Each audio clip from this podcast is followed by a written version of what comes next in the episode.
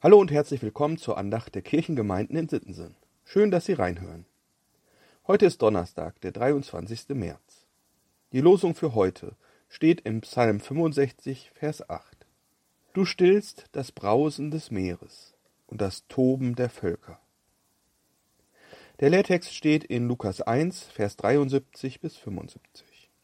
Zacharias sprach, Gott hat Israel mit einem Eid versprochen, uns aus der Macht der Feinde zu befreien, damit wir keine Furcht mehr haben müssen und unser Leben lang ihm dienen können. Brausendes Meer. Wenn ich das höre, muss ich an die aufgewühlte Nordsee bei Sturm denken. Wir fahren in der nächsten Woche mit einer Jungschar-Freizeit auf die Insel Borkum und hoffen dabei auf möglichst ruhige See bei der Überfahrt. Denn wer die Nordsee mal aufgewühlt erlebt hat, der weiß, wie beängstigend diese Naturgewalten sein können. Dem Brausen des Meeres haben wir Menschen nicht viel entgegenzusetzen. Wir können uns nur hinter unseren Deichen verstecken und hoffen, dass diese halten. In dem Losungsvers setzt David, der diesen Psalm geschrieben hat, das Brausen des Meeres in einen Vergleich mit dem Toben der Völker. Ja, auch Völker, Länder, Menschen, die gegen andere Völker hetzen oder gar Krieg führen, wirken manchmal wie so eine Urgewalt. Wir stehen mit Unverständnis davor und können überhaupt nicht viel machen.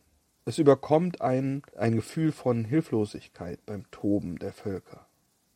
Aber auch bei kleineren Menschenansammlungen habe ich dieses Gefühl schon gehabt.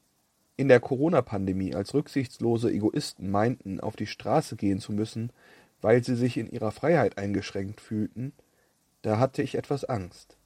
Nicht um meine persönliche Freiheit, sondern davor, dass es immer mehr Menschen in Deutschland gibt, denen ihre persönliches Vorankommen, ihre persönliche Freiheit wichtiger ist als der Schutz der Schwachen. Es war ein kleines Toben der Völker. Als im Februar letzten Jahres Russland die Ukraine grundlos überfiel, war das schon etwas anderes. Ich habe mich richtig erschrocken vor diesem Hass, der Gewalt, der Brutalität, mit denen dieser Krieg geführt wird. Und man merkt Land auf, Land ab, ob in der Politik oder anderswo, dieses Erschrecken. Vielleicht ging es ihnen ja auch so. Das Toben der Völker. Es werden Hassreden gehalten von Diktatoren und ehemaligen US-Präsidenten und solchen, die es werden wollen. Das Toben der Völker. Es wird zu Gewalt aufgerufen und von Diktaturen gesprochen, wo keine sind. Und da, wo sie sind, können die Menschen nicht darüber reden. Das Toben der Völker. Und irgendwo auf der Welt, vielleicht im Iran, wird der nächste Mensch hingerichtet, zu Tode geprügelt, gefoltert, nur weil er Freiheit für sein Land wollte. Das Toben der Völker. Und wir stehen so oft machtlos und hilflos daneben. Es ist wie mit dem Brausen des Meeres. Aber David weiß, es gibt einen, der ist stärker als alle Wellen der Meere, mächtiger als alle Despoten und Diktatoren, und er nimmt mir die Angst und stillt das Brausen und Toben sogar das in mir selbst. Der Psalm 65 ist eigentlich ein Dankpsalm für die gute Ernte und alles, was Gott uns das ganze Jahr überschenkt. Und David sagt eben auch Danke für die Abwehr von Feinden und tobenden Völkern. Der Lehrtext nimmt den Gedanken auf, dass Gott uns von den Feinden befreit.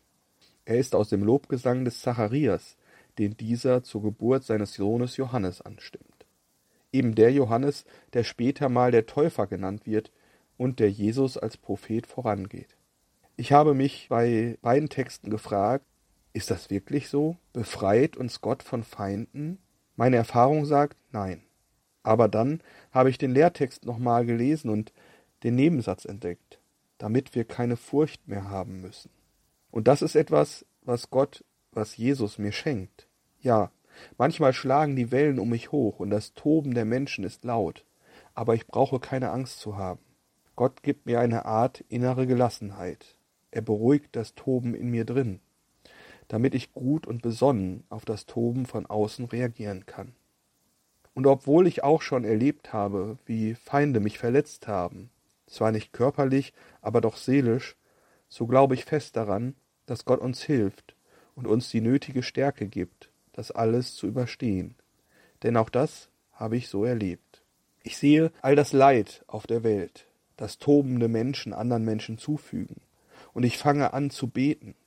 Ich bete für die Menschen vor Ort, Ich bete für unsere Politiker, für alle, die was ändern können und für alle, die leiden. Das ist etwas, was wir tun können. Beten. Ich höre von der Not in einem Krisengebiet und ich schaue, ob ich was von meinem Reichtum abgeben kann. Auch das ist etwas, was wir tun können. Ich spüre, wie in mir Wut und Hass auf die Unterdrücker, die machtgierigen Despoten dieser Welt und gegen die scheinbar immer größer werdende Ungerechtigkeit auf diesem Planeten wächst. Und ich bete für mich selbst. Ich bitte Gott um Liebe und die richtigen Worte, um Mut und Zuversicht. Das ist etwas, was wir tun können. Ich sehe auch die Not in unserem eigenen Land, obwohl wir doch so reich sind. Ich höre Parolen von Sozialtouristen und Schmarotzern und ich denke darüber nach, was bei Menschen, die solche Begriffe wieder salonfähig machen, im Leben falsch gelaufen ist. Ich habe das Gefühl, dass wir immer egoistischer werden und vielleicht auch empathieloser. Zu spüren, was der andere fühlt, Mitgefühl, ist so eine wichtige Eigenschaft. Ich glaube, im Grunde unseres Herzens wissen wir alle, was das Richtige ist und was zu tun ist. Und dass wir es tun müssen. Nur heißt das Richtige zu tun meistens, dass es mich was kostet. Ich versuche auch hier zu helfen und gebe, was ich geben kann, rede gegen den Egoismus an und bete, dass Gott mir die richtigen Worte und den Mut schenkt, sie zu sagen. Das ist etwas, was wir, jeder einzelne von uns, tun kann. Und am Ende ist der Sturm in uns still, und das Brausen des Meeres und das Toben der Völker kann uns nichts anhaben. Denn wir brauchen keine Furcht mehr haben, weil wir wissen, egal was kommt, Gott ist stärker. Wir haben schon gewonnen, weil wir Jesus und damit seine Liebe und Vergebung haben. Wir brauchen keine Angst mehr haben, weder vor dem Brausen, noch dem Toben, noch vor dem Tod. Wir sind in Sicherheit. Und in der Liebe Gottes können wir alles tun, um anderen Menschen zu zeigen, was das für uns bedeutet. Ich wünsche Ihnen einen guten und gesegneten Tag. Ihr Diakon Dieter Wiemann.